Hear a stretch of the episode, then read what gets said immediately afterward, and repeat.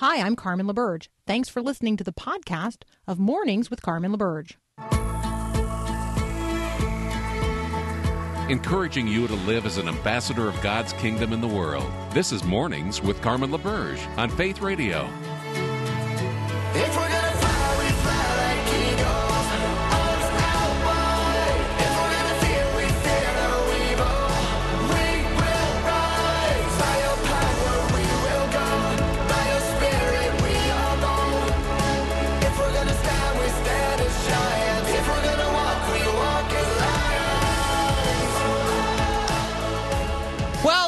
Going on in the world. Um, here's a thought for you today. There, there's a lot of conversation out there that we are essentially reliving 1968, but people started making that commentary or that observation in in uh, 2018. So I don't know how we could still be living in the context of the summer of 1968 for three years, but apparently there are those who think we're still there. Um, and one of the things that you are going to uh, hear and see and read is this uh, this idea that President Trump and former Vice President Biden are refighting 1968. And so, for those of you who remember 1968, remember um, the streets of America becoming cultural battlegrounds, remember um, what happened in that year politically.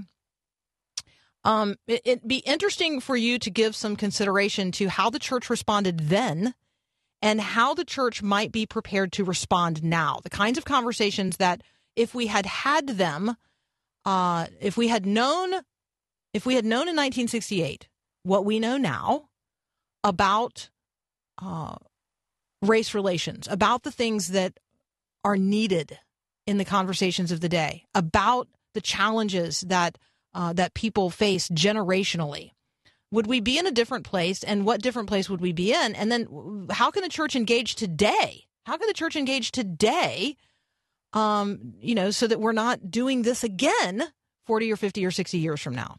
So that's just one uh, thought thought conversation that you could have today. Um, consider the the history in the old testament particularly the cyc- cyclical nature of the book of judges. Um, because you know if we don't learn if we don't learn from the past, we will repeat it. And so, for those who think that in the year 2020 we are repeating the year 1968, that is simply a condemnation of the fact that we didn't we didn't learn anything. We did not learn uh, we did not learn the lessons along the way. All right, Peter Kapsner is waiting. He's not really waiting in the wings. He's actually in studio this morning. Uh, I'm a little jealous. He and uh, Paul Perot are together, and in just a moment. Peter and I are going to talk about a, a headline that I have to tell you has a pretty high ick factor for me. There's something called green burial, and it includes human composting. Yeah, that's up next here on Mornings with Carmen.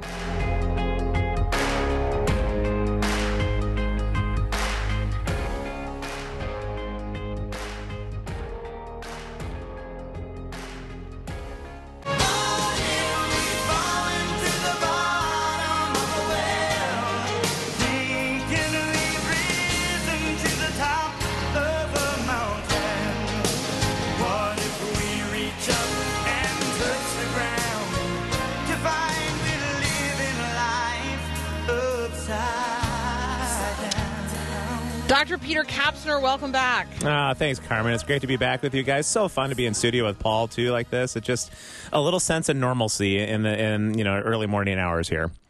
You and Paul together, a sense of Is normalcy. not normal I don't know. That could be a It's book. not normal Could at totally be a book. Okay, uh, here's a headline that um, I saw coming because I ha- I know that this has been in the works for some time, but it's now um, you know it's now available for fifty five hundred dollars. You can have your body composted in Washington Mm. for an environmentally friendly burial. Oh, I don't even know how. When you when you sent me that headline, I honestly didn't even know how to respond to that. Uh, you obviously did see it coming for a bit. I don't know how that cost compares to other forms of burial, whether it be cremation or a, a traditional coffin sort of funeral, but.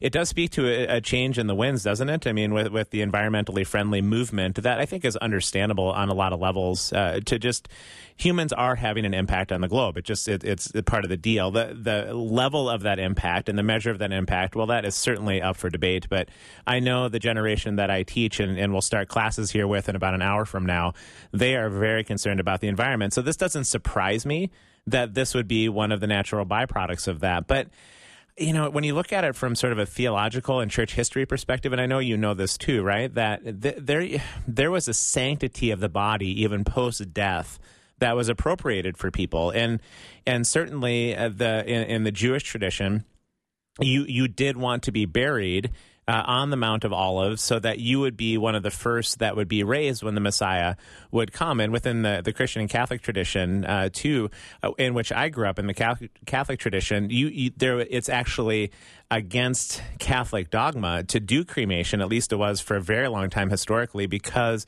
you wanted to have your body ready to be raised. And there really is a sanctity of the body historically that I think Carmen is consistent with the resurrection being so much the heart of our faith, right? And and I don't I just don't think we spend enough time wondering about the corruptible body and the incorruptible body and the relationship between the two and Jesus being the first fruits of the resurrection as the biblical text talks about. So that's I struggle with that part of it. But then on the other part of it, the text also says, "Well, to dust you shall return." And so, is is this really a problem that we're composting? I I don't know how to think about this one. I don't know where you're at with it. Well, I think you've you've raised a number of really important threads, and I think that part of what you and I are always uh, interested in doing is getting people to think beyond what the headline says, Right. or in this case, beyond the ick factor of the headline, um, and actually be able then to have a substantive conversation. So the body matters because matter matters. God God intentionally created not only all things, but but took earth and formed from it man. I mean, right? This one of the one of the creation narratives in terms of how man is made, right? He's, God literally got his hands dirty and from the earth created Adam, and from the rib of Adam created Eve. Um, matter matters because God made it. And and the the human body is a part of that conversation. Jesus took on human flesh.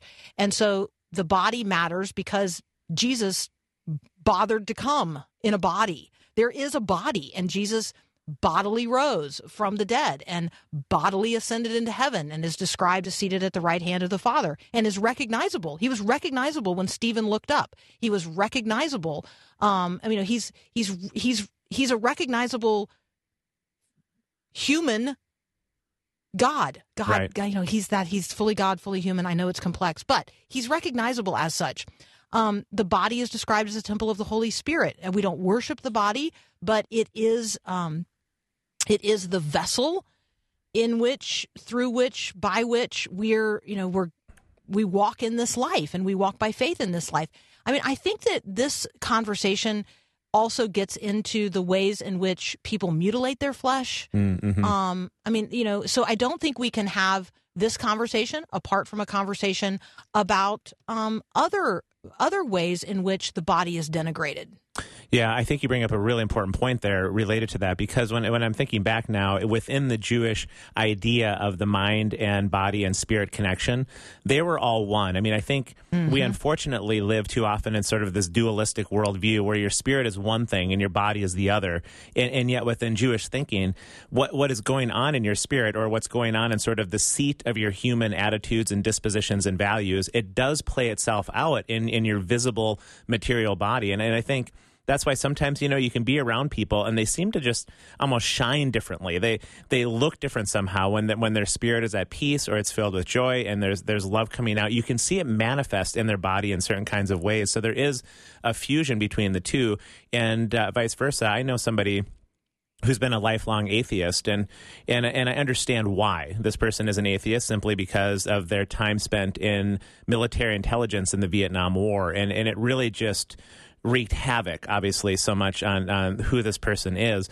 And yet after 50 years of atheism you you can see that uh, play itself over his body too. There there seems to be sort of a sagging of the body. There is a um, there there's a, a falling of his countenance that just doesn't radiate. And and I remember Carmen when one of my mentors finally passed away. She was about 89 years old or so, and, and my wife Hallie and I visited her in the hospital in her last couple days, and her her whole body at this point was broken with osteoporosis, and she had tubes coming out of you know so many different parts of her body, and yet there was a beauty and a wonder about her as somebody who had followed Jesus her whole life in the midst of difficulty and pain and travail, and yet she was really radiant. And so I do think this has a lot of the idea of mutilating our bodies, like you've just said, or self cutting and self harm, and all of these things. I think we need to to maybe be a little bit more robust in our connections between our spirit and our body, and then wonder how does that play itself out with the sanctity of the body after the spirit does leave and is waiting for its resurrected form.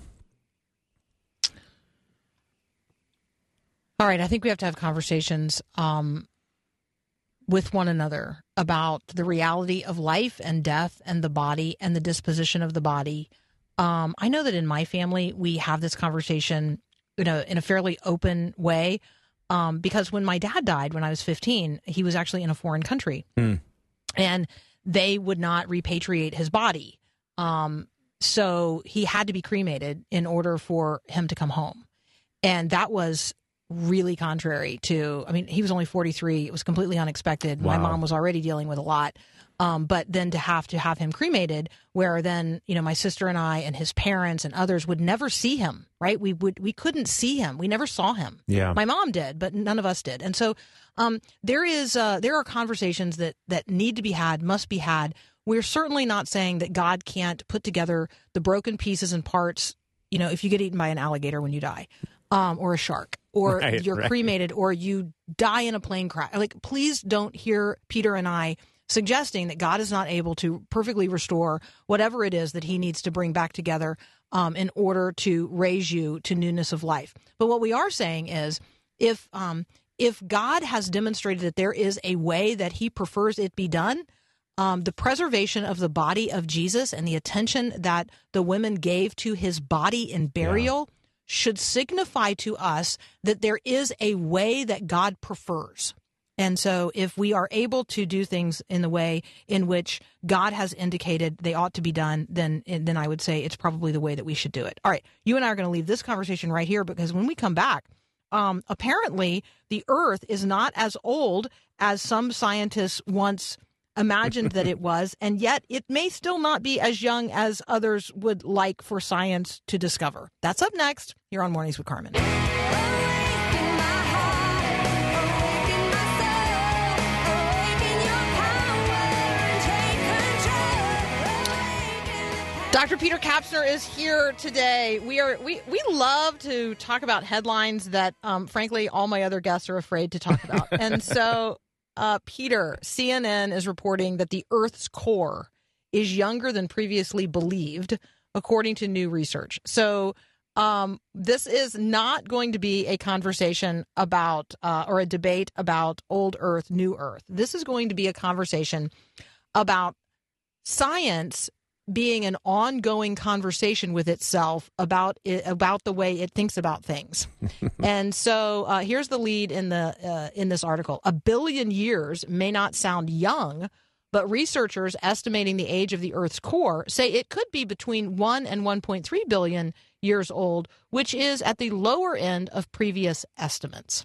Talk with us about um, you know, uh, the reality that science is always unsettled. Yeah, right. And, and it's funny because in this age of the virus, too, we, we hear so many people saying what, especially political figures, you know, we're going to trust the science, we're going to trust the scientists. And, and that's such a common phrase at this point. And, and with uh, the caveat that I do really appreciate some of what we've discovered through the methodology of silent, uh, of science. My brother is a advanced placement biology teacher at a local high school and teaches down at the University of Minnesota a bit as well. And and what I've learned from him from a bi- biological standpoint on some questions that I've had around sexuality and gender and things that I have to teach has been fascinating, and I, and I've loved it, and it's been terribly helpful.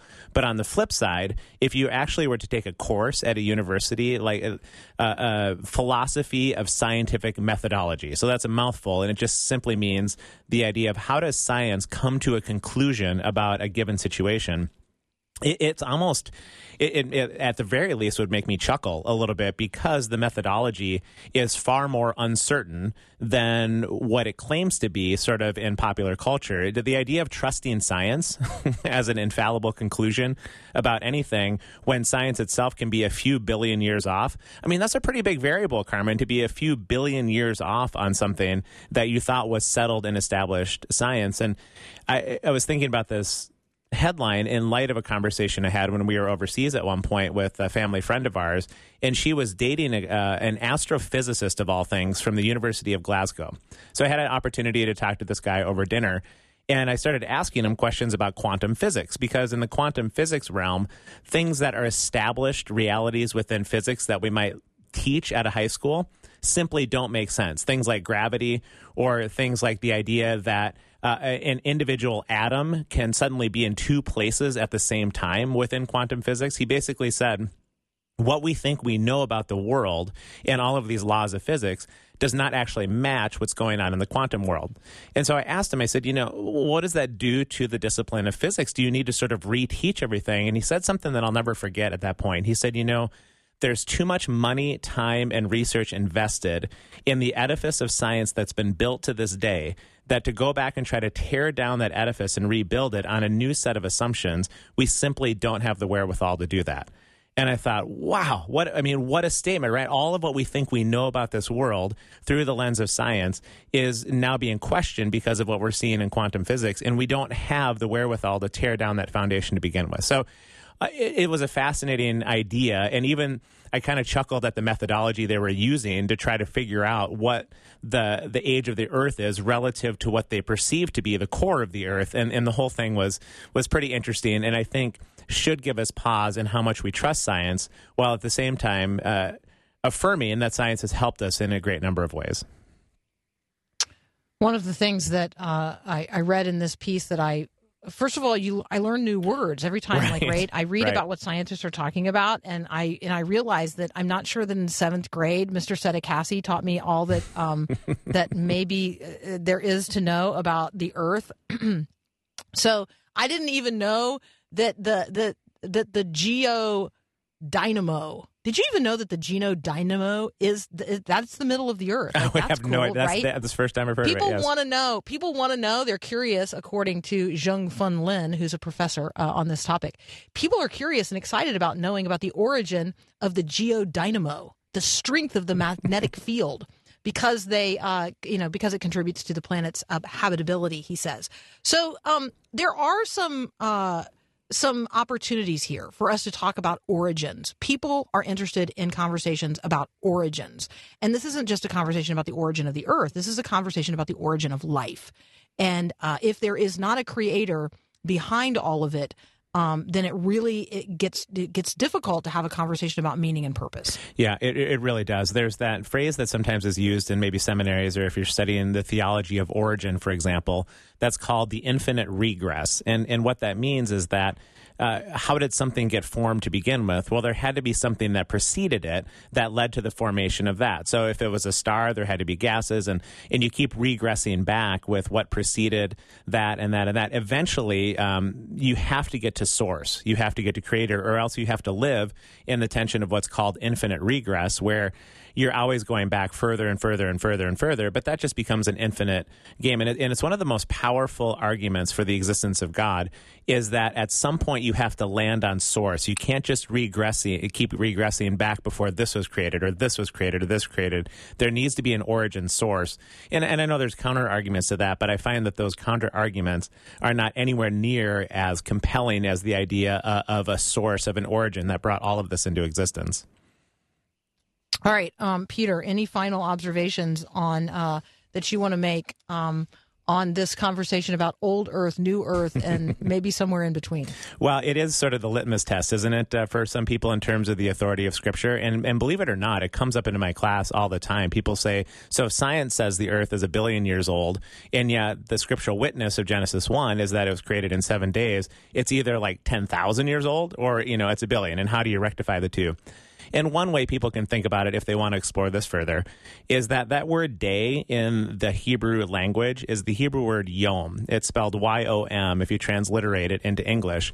And yom can mean one of two things in, in Hebrew language. It can mean a literal 24 hour period, or it also can mean an age of indeterminate length. And so, uh, and those are both legitimate ranges of meaning. The scripture remains authoritative in either case. And, and so listeners can go research that on their own if they want. But it's YOM for day. And I remember when I was teaching an intro to Bible course when I first got started in 2004, and I asked my department chair, and I said, What do you do with this young earth, old earth kind of theology and theory with your students? He said, You know, Peter, the reality is is that the Bible is not trying to teach us how the earth was made as opposed to who made the earth and, and the central theological origin of that. Who is god related to us? That was the question the scriptures are trying to answer. They weren't trying to answer the scientific questions. And so he said i don't even teach this at all. I try to center my teaching around the who as opposed to the how. And i thought that was a pretty interesting way to look at it Peter Kapsner, as always, thank you so much. It's always a joy to talk with you. Um, I'd say give you know give Paul a hug, but I don't think we're allowed to do i'm going to yet, stay seven so- feet away from where i am Yeah, right now yeah no what exactly. That's okay, dude. That's Yeah. okay. Air hugs, air hugs, Air all kinds of air hugs. Love all it. right, hey, we'll be right back.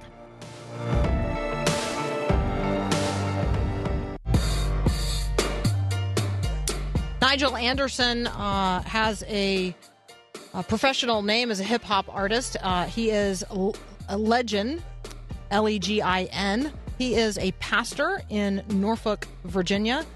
Uh, he formed something called the HR Collective four years ago, bringing together church and community leaders in Hampton Roads, um, which is a predominantly African American um, community, but um, where race and unity are conversations like every community in the country where, you know, Christians need to engage and lead.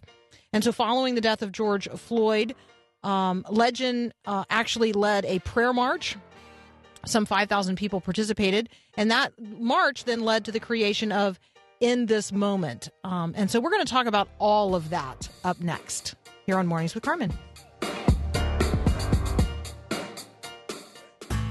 Millions facing the chill of empty pockets or the fears of sudden change turn to Christ. Why? Because he's been there. This is Max Lucado. He's been to Nazareth, where he made deadlines and paid bills, to Jerusalem, where he stared down critics and stood up against cynics. We have our Nazareths as well, and Jesus wasn't the last to build a team, and accusers didn't disappear with Jerusalem's temple.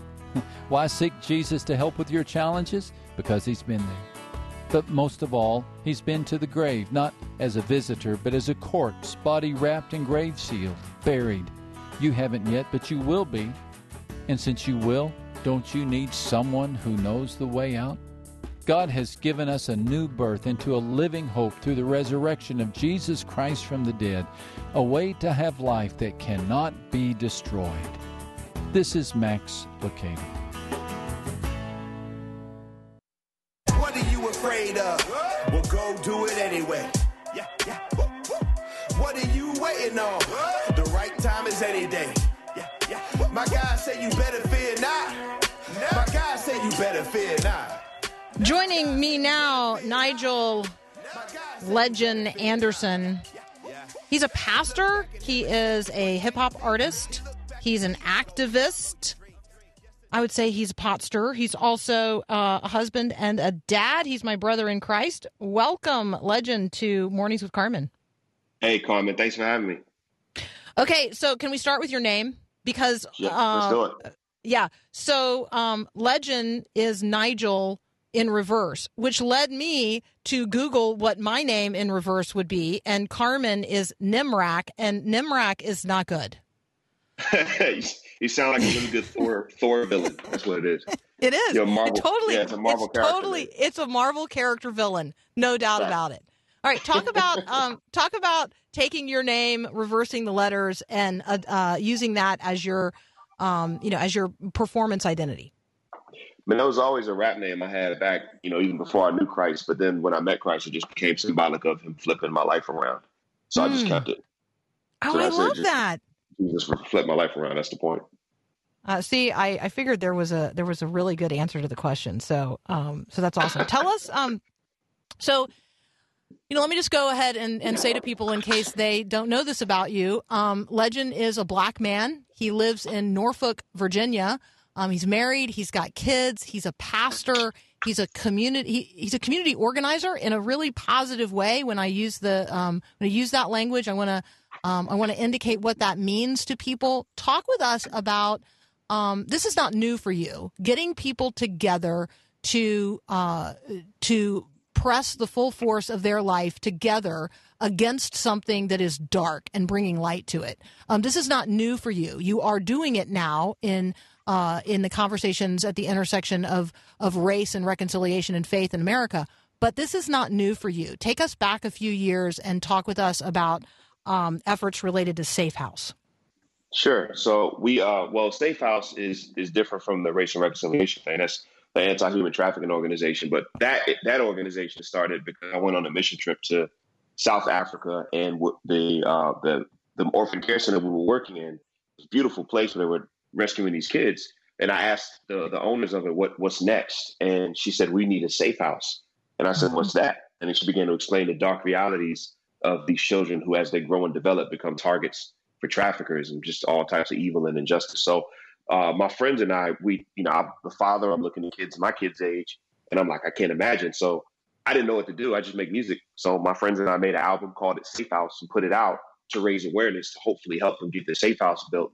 And in the process of doing that, some of my friends around it, around me, Christy and Brittany, they said, Hey, how do we make this an organization that not only finishes and funds this safe house forever, but expands nationally to the states here where there's 300,000 kids a year who are victims of trafficking in the states. And so we formed the organization called Safe House Project, uh, safehouseproject.org. And that became official in 2018.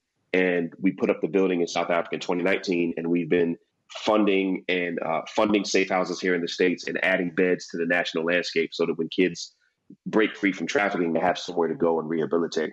And uh, so that's become an organization. But it started with a hip hop album uh, bringing bringing light to a very very dark place and saying we can do this if we lock arms together. So that's that.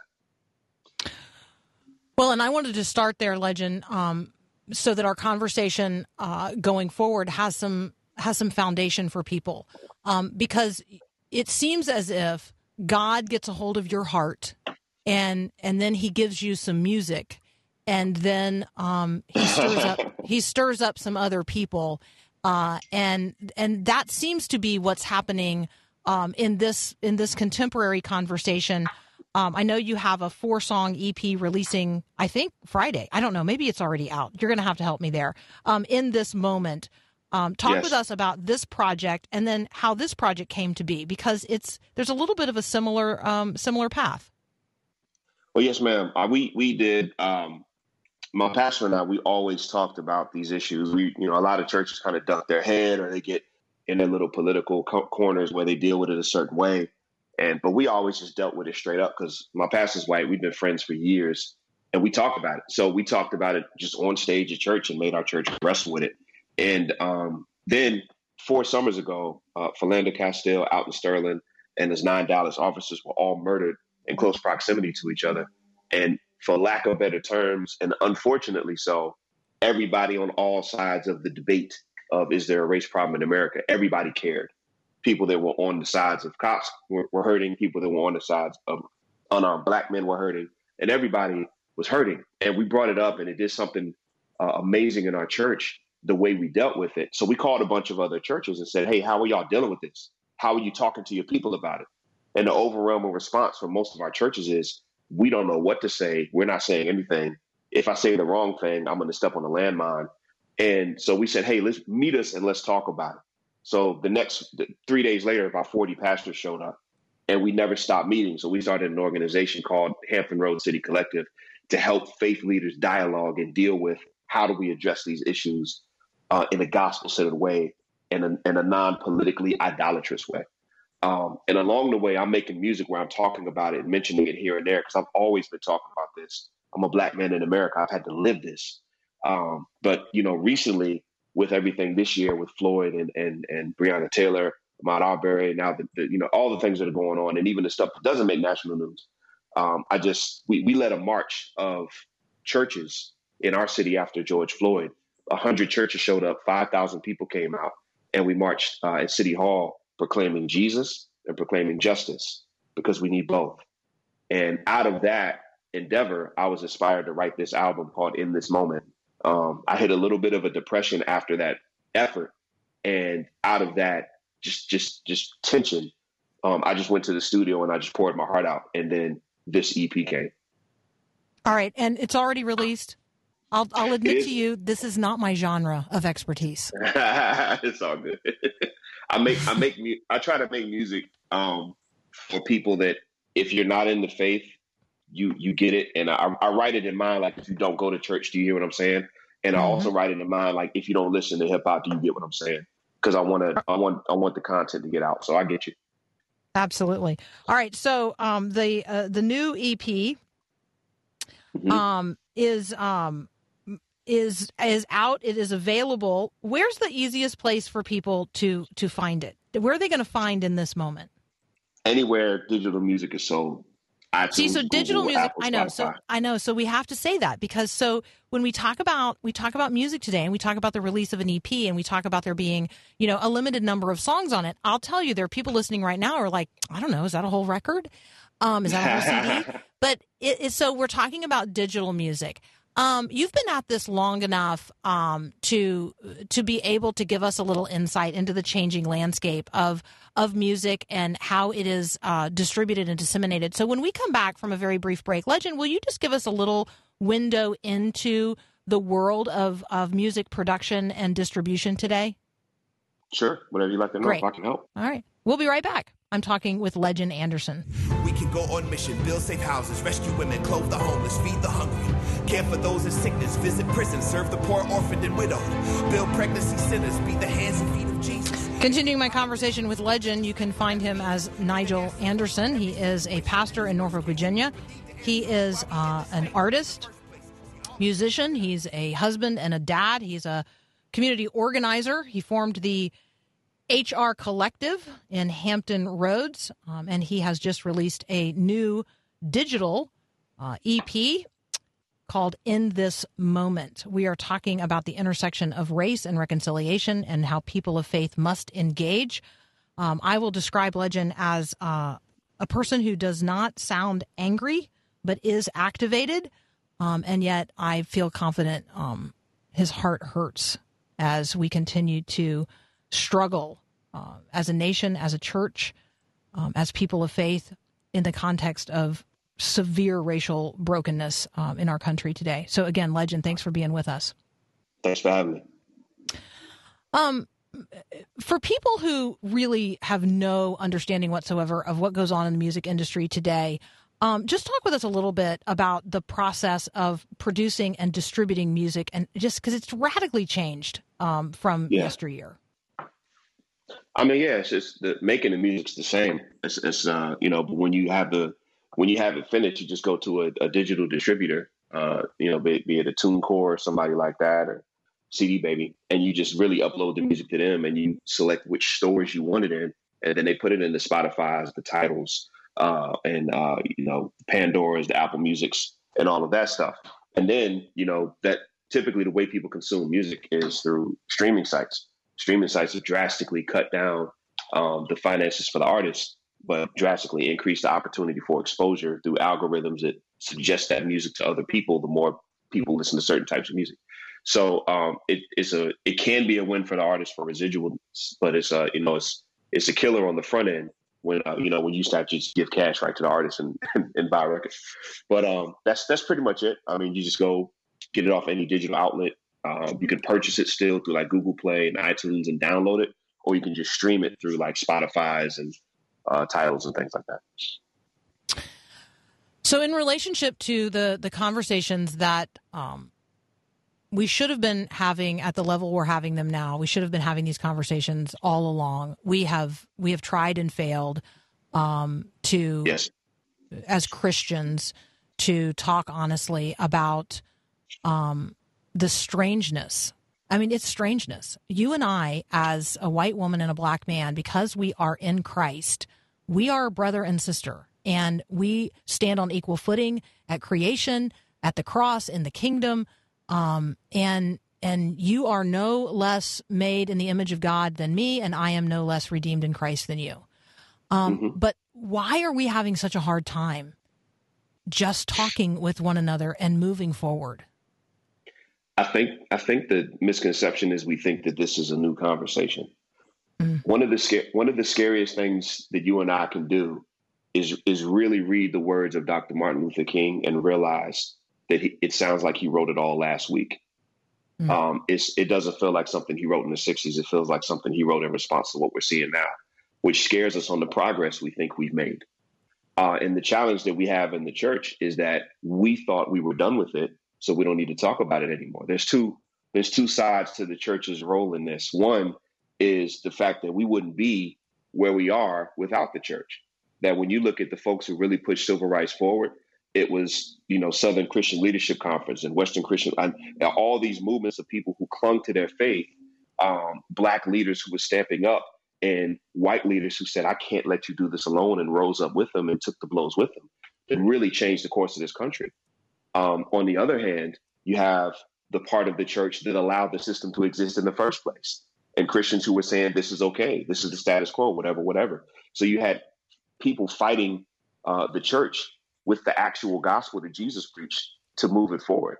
So fast forward to where we are, um, we think that we finished it and we fixed it, but there are systems in place, mass incarcerations, disproportionate things like that, privatized prison systems, all those things, and the problem is when a situation arises publicly because it's no it's no longer you can't say I'm cool with segregation anymore. You just won't survive the PR war.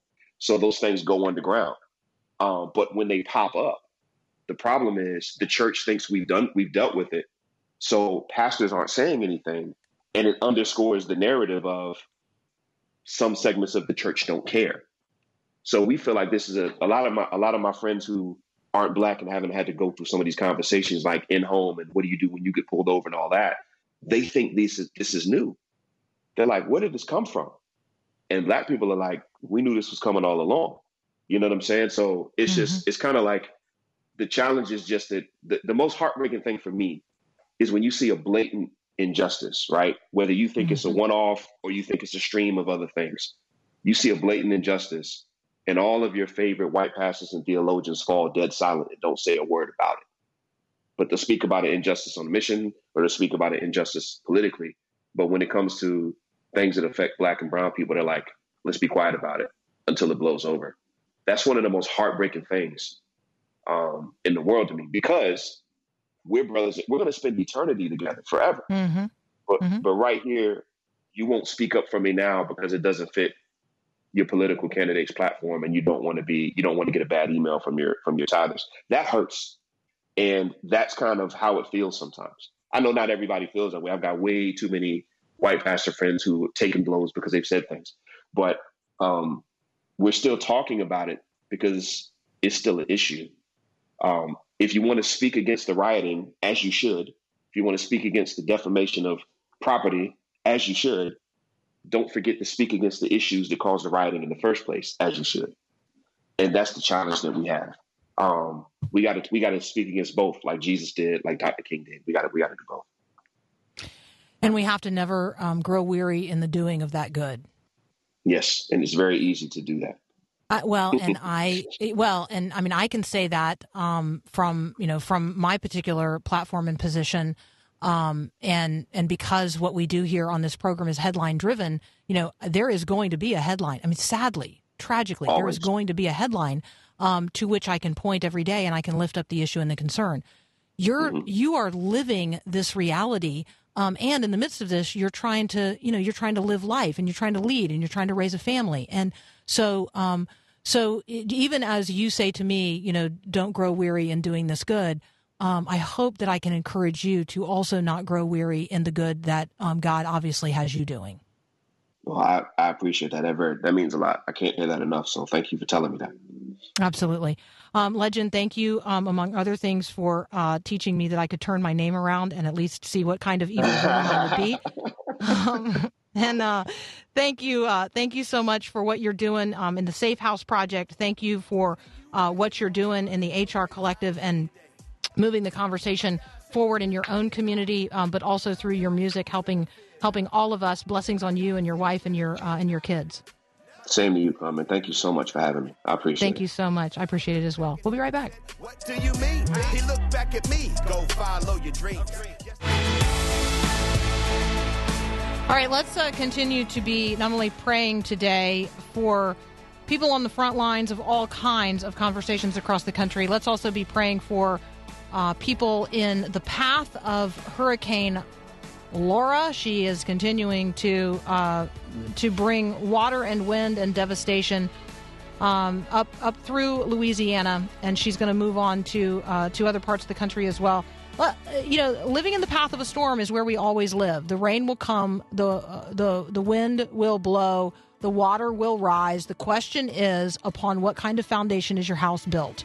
Um, and this is a good day for you and I to consider the foundation of our lives. Because for all of us, whether we be Christians or not, the rains come, the waters rise, the wind blows, and beats against our house. Um, today, let your life be, be built on the firm foundation, the solid rock of Jesus Christ. And if you don't know how to do that, we would love to introduce you to him and have that conversation. You can reach out to us at myfaithradio.com. Thank you so much for listening today to Mornings with Carmen. Grab the podcast later at myfaithradio.com and share today's show with someone new. That makes you a radio missionary. We'll talk to you tomorrow. Have a great day. God bless. Thanks for listening to this podcast of Mornings with Carmen LaBerge from Faith Radio. If you haven't, you can subscribe to automatically receive the podcast through iTunes or the Google Play Music app. That way, you never miss an episode. It's also available anytime at myfaithradio.com.